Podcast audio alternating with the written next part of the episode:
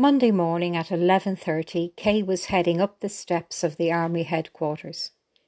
It was a dull day, and she hoped this was not a bad omen. Thinking of Paul put a spring back in her step. It was wonderful how he had arrived at the Friday afternoon tea dance. He knew his sister Susan loved the band that were playing, and that she had the afternoon off. So did Kay.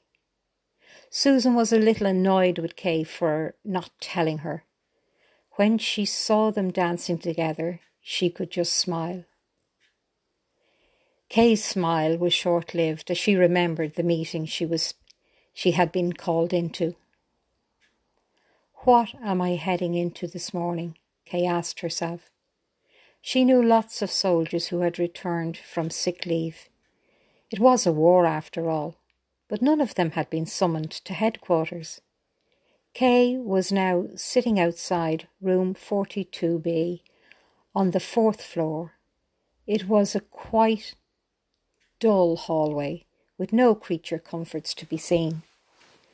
This surprised Kay. The door from the door of room 42B opened and a soldier led her into the room. Oh, thank God there's not two soldiers, thought Kay. The room is very large and bright, with a large table that would sit twenty people to one side, and a dark wooden desk on the other. To this she was led. A general stood and put his hand out for her to shake.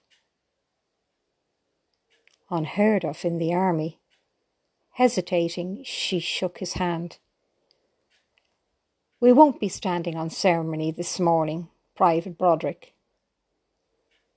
Won't you please sit? The sergeant, sergeant, will you bring in some refreshments, tea, coffee? he asked Kay. Tea, said Kay. In deep shock, the general secretary excused himself and left the room.